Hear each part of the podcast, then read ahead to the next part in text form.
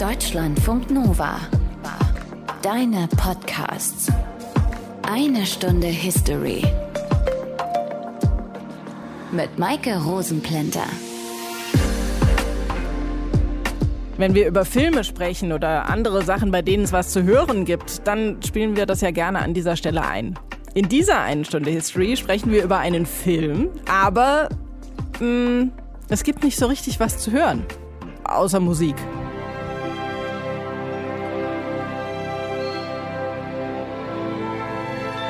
Es geht nämlich diesmal um Metropolis, eines der bedeutendsten Werke der Filmgeschichte. Und das ja, ist ein Stummfilm.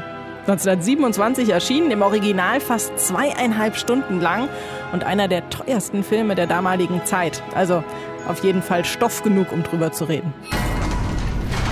Aus den prallgefüllten Schatzkammern der Menschheitsgeschichte. Euer Deutschlandfunk Nova-Historiker Dr. Matthias von Helfeld. Hi. Hi, sei gegrüßt. Der Film Metropolis, der wurde 1927 in Berlin uraufgeführt. Und das war ja eine total aufregende, also im positiven wie im negativen Sinne aufregende Zeit in Berlin. Diese zweite Hälfte der 1920er Jahre in der Weimarer Republik. Also wenn du nur auf Berlin schaust, dann war es eine absolut tolle Zeit. Es war eine unglaubliche Blüte, die da stattgefunden hat, eine kulturelle Blüte. Es gab wirtschaftliche Beruhigung nach den wilden Anfängen der Weimarer Republik. Es gab die sogenannten Golden Twenties.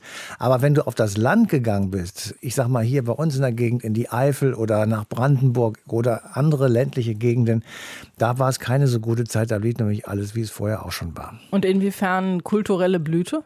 Naja, es gab eben einfach sehr viel Neues. Man probierte sehr viel aus nach den Erfahrungen des Ersten Weltkriegs. Und das war eben vor allem in den Metropolen.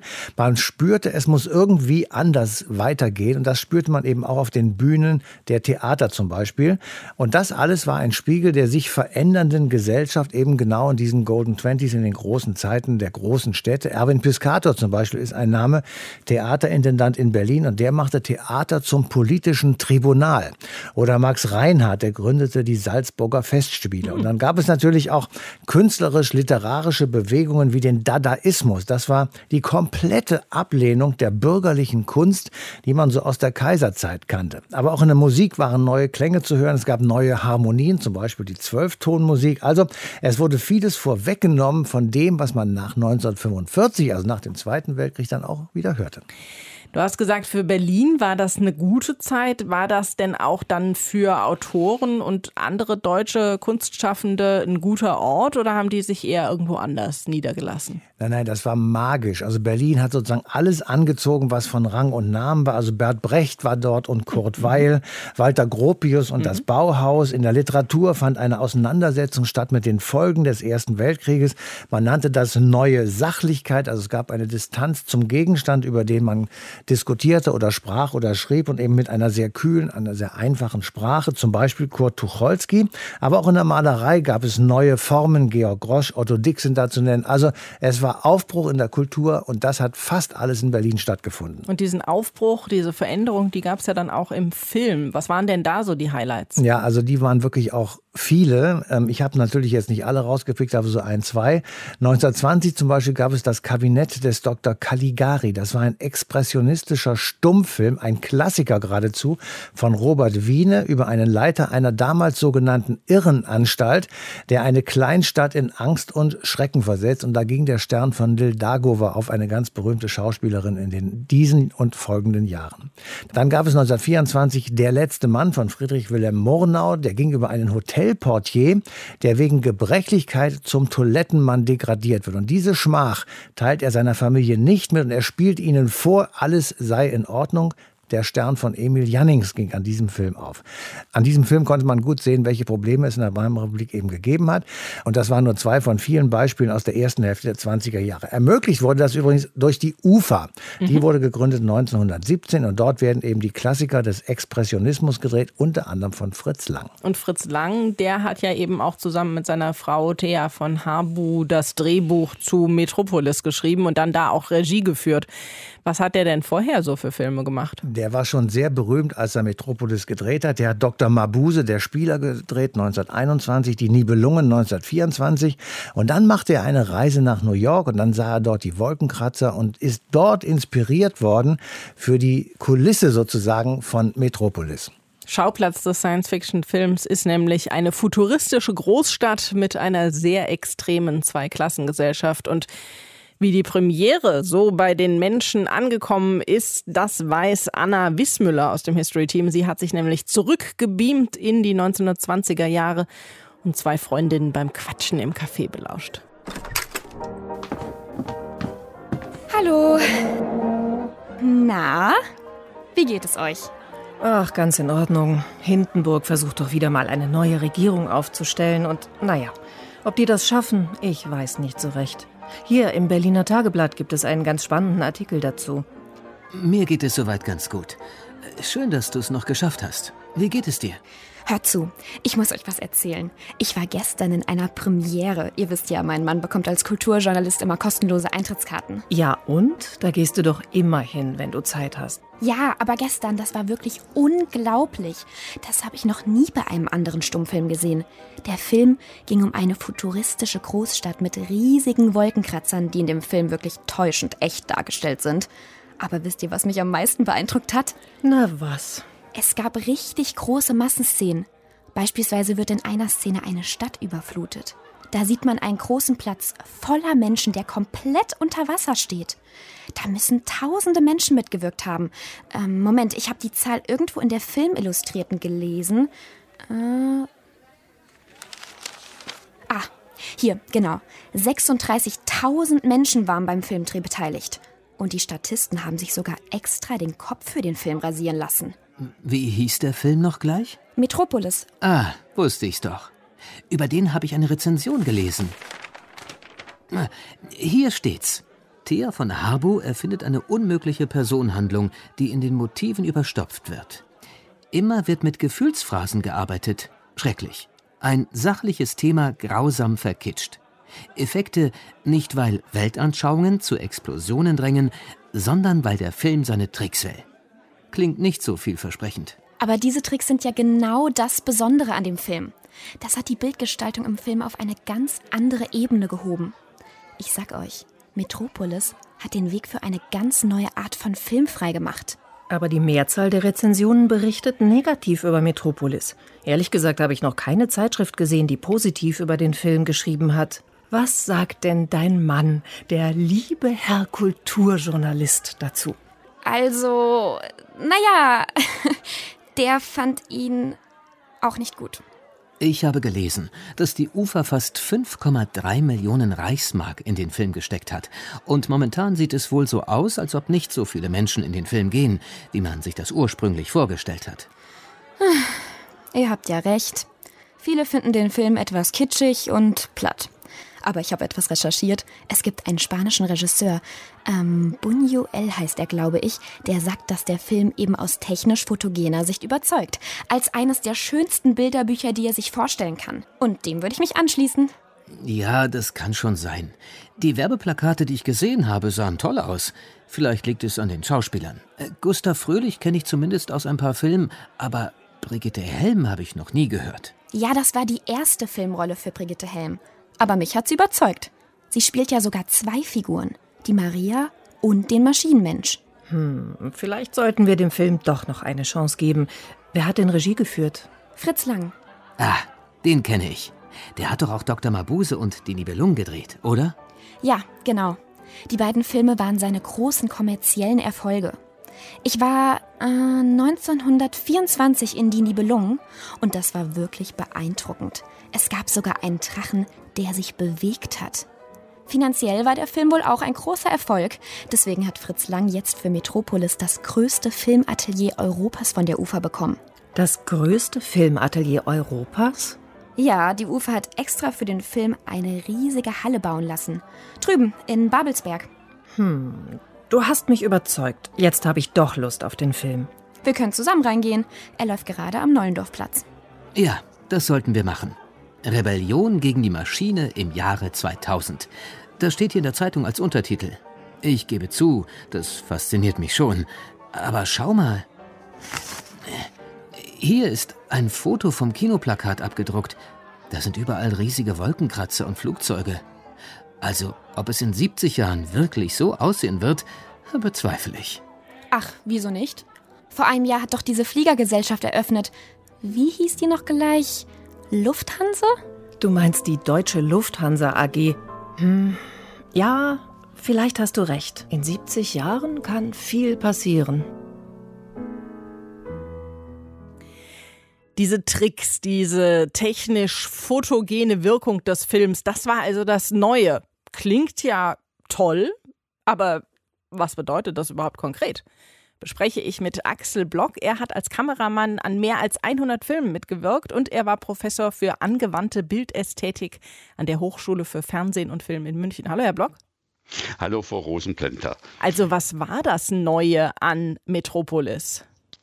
Das Neue war eigentlich nicht so sehr die Technik. Äh, fast alles, was dort zum Einsatz kam, war auch schon erprobt und bei anderen Produktionen eingesetzt. Aber das wirklich Neue war die enorme Gigantonomie dieses Einsatzes. Also was dort geschaffen wurde und der Umfang, mit dem gearbeitet wurde, das war ja, ich finde schlichtweg erschlagend. Der bekannteste Trick ist vielleicht das Schüchtern-Verfahren, das nach seinem Erfinder Eugen Schüchtern benannt wurde. Auch vielleicht der dritte große Kameramann in dieser Reihe, der dann auch in den 60er Jahren einen Oscar bekam, nach äh, den USA auswanderte und so weiter. Das basiert in etwa darauf, dass man zwei verschiedene Motive mit einer einzigen Aufnahme kombinierte. Ich kann vielleicht ein Beispiel nennen. Eine Person soll das Reichstagsgebäude betreten, ich kann es aber nicht am Originalmotiv drehen. Was mache ich? Ich baue also den Eingang nach. Und wenn ich nun die Kamera aufstelle und eine totale machen will, dann ist natürlich sehr viel im Bild, was ich eben nicht gebaut habe. Mhm. Und dazu stelle ich einen Spiegel in etwa 45 Grad vor die Kamera und entferne auf diesem Spiegel die Folie da, dass ich dann auf mein Gebautes schauen kann, aber auch nur da. Und den Rest, den kann ich jetzt über den Spiegel durch eine Fotografie, die ich daneben aufstelle oder durch ein Modell einspiegeln. Und so kann man eben gigantische Bauten erzeugen, obwohl ich dann irgendwo nur Kleinigkeiten dann tatsächlich erbauen muss. Den Rest mache ich über eine Zeichnung, über ein Modell oder was auch immer. Das hat beim Metropolis sehr geholfen, aber auch anderen. Auch Hitchcock hat damit gedreht und so weiter. Das war ein sehr populäres Verfahren in der damaligen Zeit. Das klingt aber danach, als wäre das für die Kameraleute eine ziemliche Herausforderung gewesen, oder? Ja, absolut. Man musste da sehr präzise arbeiten. Man brauchte auch sehr viel Zeit. Deshalb wurde das natürlich ausgelagert und es haben dann Spezialteams unter Schüftern, der war dann auch bei dieser Produktion dabei und auch der Günter Rittau, der eigentlich für diese Trickaufnahmen hauptsächlich verantwortlich war, der war natürlich auch dabei. Und der dritte Kameramann, Karl Freund, der als Chefkameramann dieser Produktion angesehen wird. Der hat aber nur die Spielfilmszenen gedreht, also die mit den Schauspielern und größere Tricks, die real gedreht werden konnten. Also wenn da irgendwas in die Luft flog, dann wurde das in der Regel original gedreht oder es gibt ja wahnsinnig viele Wasserüberflutungen, das wurde alles original gedreht. Es gibt aber auch Tricks, die mit Explosionen arbeiten im Modell. Und das hat dann wiederum der Günter Rittau gedreht, diese kleineren Sachen. Diese ganzen Ideen und diese ganzen technischen Raffinessen, von denen Sie jetzt erzählt haben, kamen die alle von Fritz Lang? Standen die so im Drehbuch? Ja, das Drehbuch hatte ja seine Frau, die Thea von Harbu, geschrieben und nach einer Romanvorlage. Und da wird viel schon angesprochen sein also die Verwandlung am Ende der falschen Maria und so weiter. Aber wie dann die Stadt auszusehen hat, wie Gebäude sind und so weiter, das blieb dann den Machern überlassen. Vielleicht noch zu der Stadt. Auch das ist ein Riesentrick, ein Modelltrick. Man hat früher oft mit Modellen gearbeitet, aber auch hier ist wieder das Gigantische, die Größe dieses Modells. Das füllte ein großes Filmstudio aus. Und das war so raffiniert gebaut, dass man den Vordergrund, jetzt sage ich mal, nageln Sie mich die Zahlen nicht fest, äh, im Maßstab 1 zu 5, der Mittelgrund war dann im Maßstab 1 zu 10 und der Hintergrund dann im noch einen kleineren Maßstab, sodass die Perspektive dadurch betont wurde. Und man hat dann Objekte, die sich dort bewegten, also Autos oder diese fantasievollen Fluggebilde, äh, hat man dann wenn die vom Vorder- in den Mittelgrund übergingen, kurz hinter einem Wolkenkratzer oder einer Säule verschwinden lassen und dann kamen die dahinter in einem kleineren Maßstab wieder zum Vorschein und dadurch konnte das Ganze auch in dieser räumlichen Dimension stark betont werden. Und das war dann tatsächlich neu, dass man dieses gigantische Modell dann in Einzelbild Aufnahmen aufnehmen musste. Früher hat man große Modells, da wurde ein Bindfaden ans Auto gebracht und dann hat man das durchs Bild gezogen und das wurde dann live mitgedreht. Aber dadurch, dass die Autos ja dann quasi immer wieder ausgetauscht werden mussten, ging das nicht. Und deshalb hat man das mit Einzelbildschaltung aufgenommen. Das heißt, man musste zur damaligen Zeit 18 Bilder machen, um eine Sekunde Film zu haben. Und zwischen diesen einzelnen Aufnahmen sind dann vielleicht 15, 20 Leute rumgesprungen mit langen Stöcken und haben diese Autos millimeterweise oder auch zentimeterweise nach vorne geschoben. Dann würde die nächste Aufnahme gemacht und so weiter. Man kann sich vorstellen, wie viel da schiefgehen kann und das ruinierte dann die ganze Aufnahme. Da mussten wir wieder ganz von vorne anfangen. Diese ganzen technischen Tricks und diese Umsetzung auch äh, von Metropolis, welchen Stellenwert nimmt die im deutschen Film der Weimarer Republik ein? Ja, es wurde ja damals sehr viel mit solchen Sachen gearbeitet und da würde ich auch sagen, es ist die Größe und dieses Spektakuläre, das äh, dort erzeugt wurde, das macht es schon zu einer absoluten Ausnahmeerscheinung. Und das sucht ja bis heute oft doch ihresgleichen, beziehungsweise auch heute wird Metropolis ja gerne auch in modernen Produktionen nochmal zitiert und daran kann man erkennen, dass das bis heute nach wie vor eine Wirkung hinterlässt. War Metropolis damit technisch betrachtet der Beginn des Science-Fiction-Genres? Ja, man kann das sicherlich so sehen, weil letztlich in meinen Augen heute noch mit einer ungeheuren Wucht daherkommt und sehr viele Fantasien und auch Techniken bündelte. Und das hat ja die Leute nicht nur damals, sondern auch heute sehr beeindruckt. Sagt der Kameramann und ehemalige Professor für angewandte Bildästhetik Axel Block. Danke Ihnen für die Information. Ich danke Ihnen. Gerne. Matthias, du hattest zu Beginn der Sendung gesagt, Fritz Lang und seine Frau seien in den 1920er Jahren nach New York gereist und das habe dann auch seine Ideen zu Metropolis beeinflusst. Später ist Lang dann aber komplett in die USA emigriert. Warum? Das ist ehrlich gesagt nicht so ganz einfach zu erklären. Also er war Sohn einer jüdischen Mutter, also war er Jude, aber er ist sehr früh zum Katholizismus konvertiert, wie die Familie im Übrigen auch. Und das Naziregime soll ihm sogar die Leitung des deutschen Films angetragen haben. Das allerdings hat Fritz Lang offenbar abgelehnt und ist dann 1933 stattdessen nach Frankreich emigriert und von dort 1934 in die USA übergesiedelt und dann ist er dort nach Hollywood gekommen. War Fritz Lang dort dann auch so erfolgreich wie in Deutschland vorher? Also wenn man die Menge der Filme nimmt, die er dort gedreht hat, dann muss man eindeutig sagen, ja, zwischen 1936 und 1956 waren es 22 Filme, also etwas mehr als in Deutschland von 1919 bis 1933, dort waren es nämlich nur 17. Er hat übrigens in der Bundesrepublik 1959 und 1960 noch drei Filme gedreht, die ziemlich berühmt wurden. Der Tiger von Eschnapur mit René Deltgen, Die Tausend Augen des Dr. Mabuse mit Gerd Fröbe und man glaubt es nicht, Didi Hallervorden. Also er war wirklich sehr produktiv, aber die ganz, ganz großen Erfolge, wie zum Beispiel Metropolis, die blieben aus. Das hatte wohl auch etwas zu tun mit der Anti-Nazi-League in den USA. Die lehnte Projekte ab oder finanzierte sie nicht, aber er hat eben auch mit sehr, sehr prominenten Schauspielern gedreht. Spencer Tracy, Henry Fonda oder Edward G. Robinson. In der Zeit, in der Fritz Lang in die USA ausgewandert ist, mussten ja auch viele andere Menschen mit jüdischen Wurzeln aus Deutschland auswandern und viele Schauspieler und Regisseure sind dann eben nach Hollywood gegangen.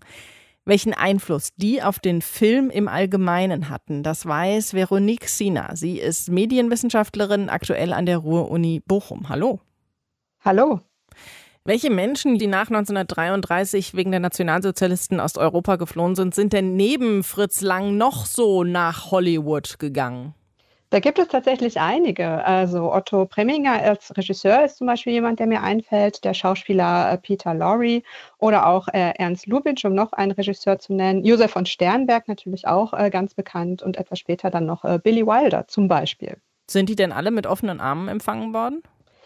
Jein ist hier, glaube ich, eine halbwegs korrekte Antwort. Man muss das einmal so sehen, dass es natürlich dann die USA quasi eine Fluchtmöglichkeit geboten hat und einen halbwegs sicheren Hafen für jüdische Immigrantinnen zu der Zeit. Und gleichzeitig war aber natürlich auch zu der Zeit äh, Antisemitismus durchaus ein Thema und zwar kein kleines Thema in den USA. Es gab auch sehr früh schon ab 1921 strenge Einreise Beschränkungen, die auch explizit auf jüdische Personen äh, bezogen waren. Das heißt, dass die USA alle und vor allen Dingen auch jüdische Migrantinnen mit offenen Armen empfangen hat, ist so nicht ganz richtig. Aber die in Hollywood, die wurden mit offenen Armen empfangen? In Hollywood mussten sich jüdische Immigrantinnen auch ihren Platz erst erkämpfen, sozusagen. Also man darf nicht vergessen, dass die Präsenz von äh, jüdischen RegisseurInnen, Schauspielern und so weiter so stark ist und damals war und auch heute noch ist. Das hat auch gewisse soziokulturellen Hintergrund natürlich. Also, dass die äh, Filmbranche zum damaligen Zeitpunkt nicht unbedingt hoch angesehen war, gerade in der High Society und deswegen äh, die Entertainment-Branche überhaupt einen Platz für eigentlich ausgegrenzte, marginalisierte Personen geboten hat. Das heißt, das ist eigentlich eine sogenannte, naja, Erfolgsgeschichte, die aber zunächst an Diskriminierung und Restriktion gebunden war. Grundsätzlich klingt das aber danach, als hätten jüdische Filmschaffende einen ziemlich großen Einfluss auf den Produktionsbetrieb in Hollywood gehabt.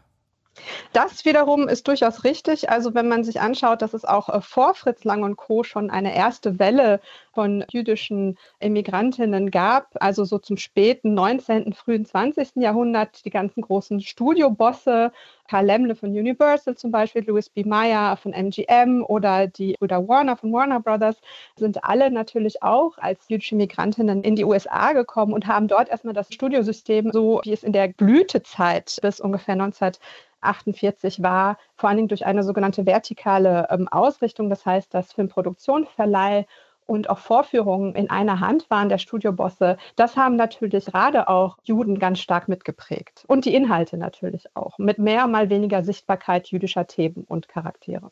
Sind das so die Spuren, die hinterlassen wurden? Würde ich schon sagen, es hat sich durchaus eine gewisse Tradition herausgebildet, die aber, und das wäre mir tatsächlich sehr wichtig, eben auch auf bestimmten soziokulturellen Hintergründen fußt. Das heißt, man darf hier auch, das, das kippt halt ganz schnell in so antisemitische Stereotype und Verschwörungstheorien, dass ganz Hollywood den Juden gehört. Das ist natürlich kompletter Blödsinn, dass sich aber eine gewisse Tradition herauskristallisiert hat, eben weil es eine Branche war, die für Juden und Jüdinnen offen war.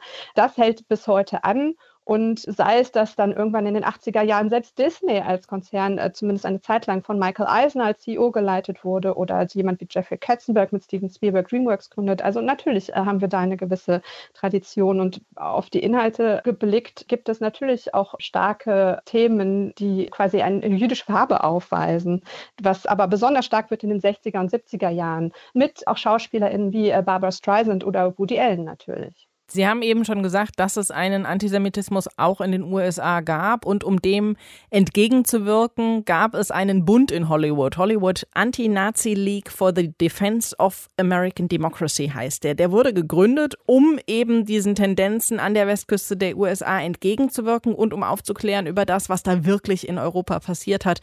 War diese League auch hilfreich für Juden in Hollywood? Hilfreich für Juden in Hollywood, das finde ich sehr ganz schwierig zu beantworten. Also erstmal war es äh, überhaupt eine sehr wichtige Organisation, die 1936 gegründet wurde, zu äh, Hochzeiten um die 5000 Mitglieder hatte. Das heißt, wie das gerade schon richtig gesagt wurde, dass die äh, Liga dazu diente, vor allen Dingen über die faschistische Entwicklung in Europa zu informieren und eine Gegenbewegung zur Nazi-Propaganda zu liefern, ist natürlich erstmal ein wichtiger Punkt. Und gleichzeitig ist auch das irgendwann gekippt in antisemitische Vorwürfe, vor allen Dingen in Verbindung mit Kommunismus. Das heißt, in der McCarthy-Ära, dass es dann hieß, alle Juden, die sich äh, engagieren, sind dann auch gleichzeitig als Kommunisten einzustufen. Und der Gegenpol wäre dann oder Kapitalisten, so dass sie eben antisemitische Stereotype gerne als quasi Schwingtürprinzip äh, funktionieren, sie immer greifen können, egal ob sie auf Wahrheiten beruhen oder nicht. Veronique Sina hat uns Einblick gegeben in die jüdischen Wurzeln Hollywoods. Danke Ihnen dafür. Gerne. Metropolis war ja so etwas wie das Meisterwerk von Fritz Lang, Matthias. Aber wir haben ja eben schon gehört, dass die Kritiken nach der Premiere gar nicht so richtig überzeugend waren. Das ist sehr höflich formuliert. Der Film war ein Flop. In den ersten vier Monaten kamen 15.000 Zuschauer in Berlin in die Kinos. Das war sehr, sehr wenig. Darunter litt im Übrigen auch die UFA. Und die wird im März 1927 von Alfred Hugenberg übernommen. Das war der spätere Steigbügelhalter für die NSDAP und Hitler. Und er war eben ein Medienmogul in der Weimarer Republik. Dann wird 1927 eine amerikanische Kurzfassung in die Kinos gebracht, ebenfalls ohne Erfolg.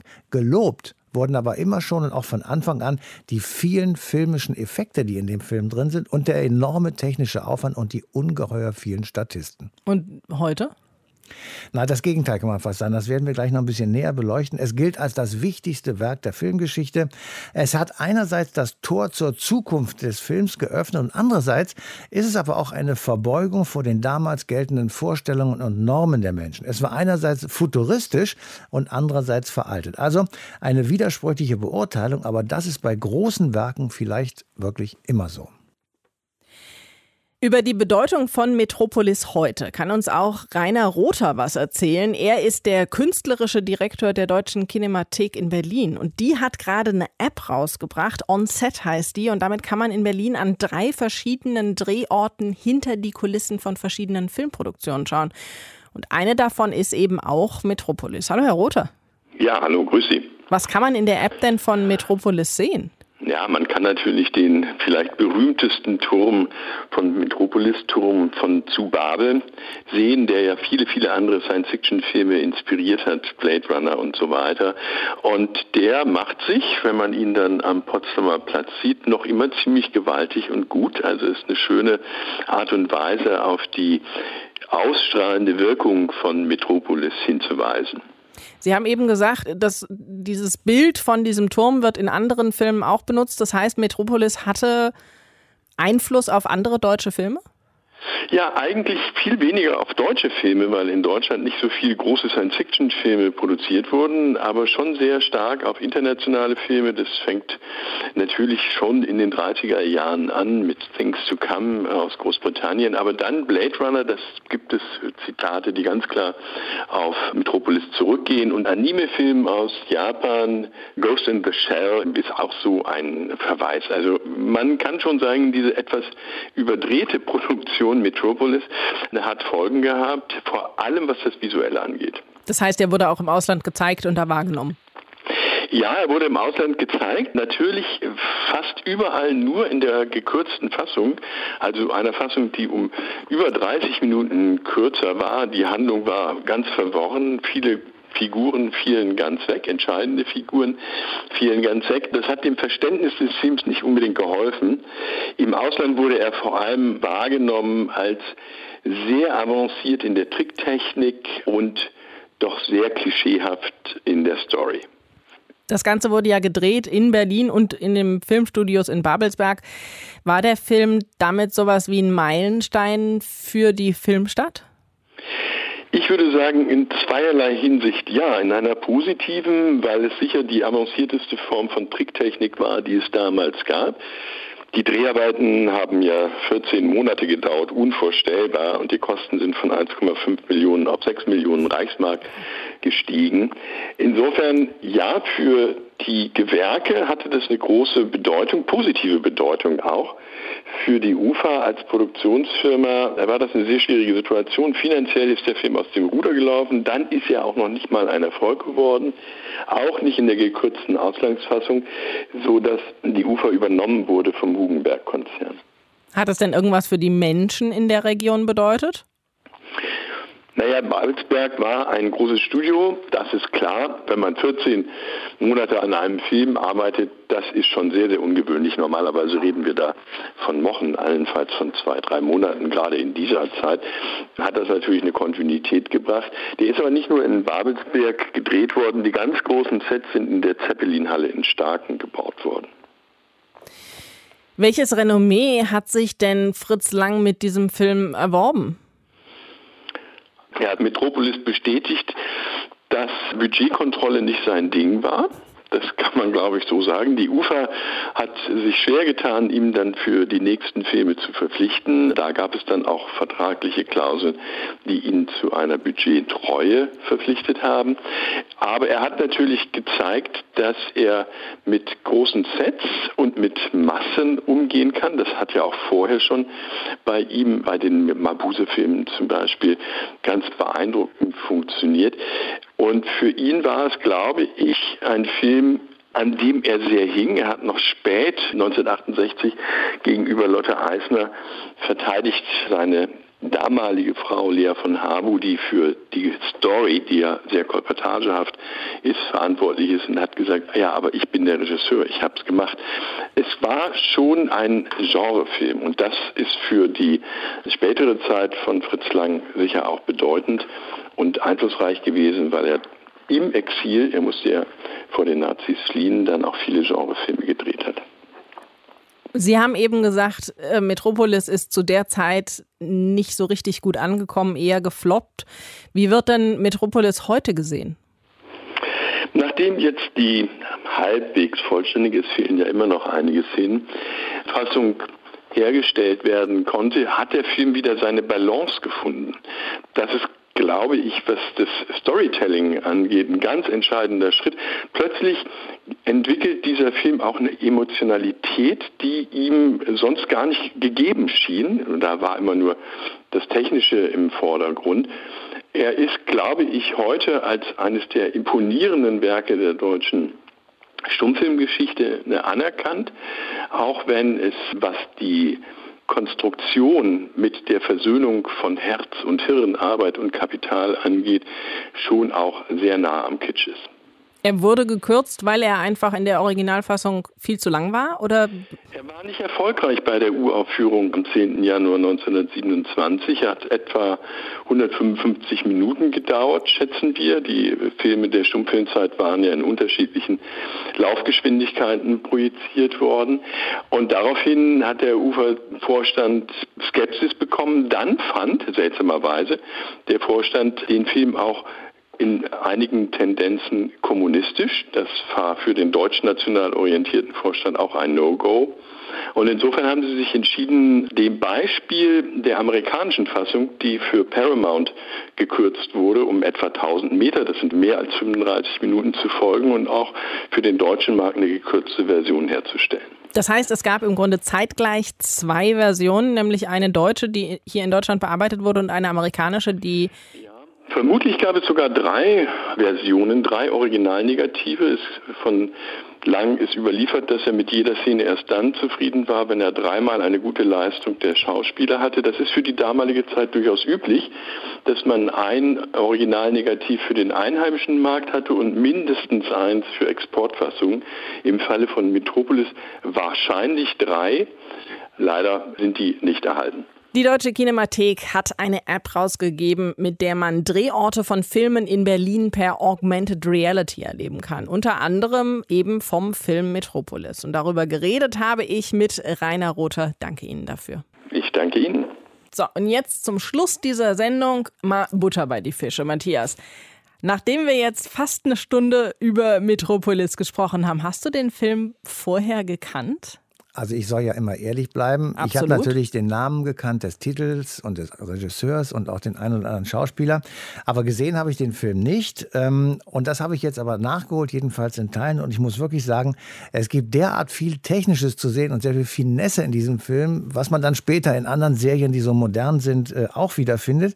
Das ist irgendwie aus der damaligen Zeit gefallen und eigentlich immer noch sehr, sehr modern. Also, ich kann das Alltime-Klassiker der Filmgeschichte sehr nachvollziehen und ich kann allen nur empfehlen, sich diesen Film Metropolis einfach mal anzugucken. Okay, und wenn wir dann bei der Wahrheit bleiben, es ist also eine Empfehlung fürs Anschauen, dann sollte ich das wohl auch nochmal nachholen. Das nächste Mal sprechen wir über einen Todesfall, der die Welt erschüttert hat, nämlich über den von Lady Diana 1997. Die Ursachen von diesem Unfall, die sind ja bis heute Grund für Spekulationen und Verschwörungstheorien. Und auch mehr dazu dann in der nächsten Eine Stunde History. Bis dahin euch eine schöne Zeit. Macht's gut. Deutschlandfunk Nova. Eine Stunde History. Jeden Freitag neu. auf deutschlandfunknova.de und überall, wo es Podcasts gibt. Deine Podcasts.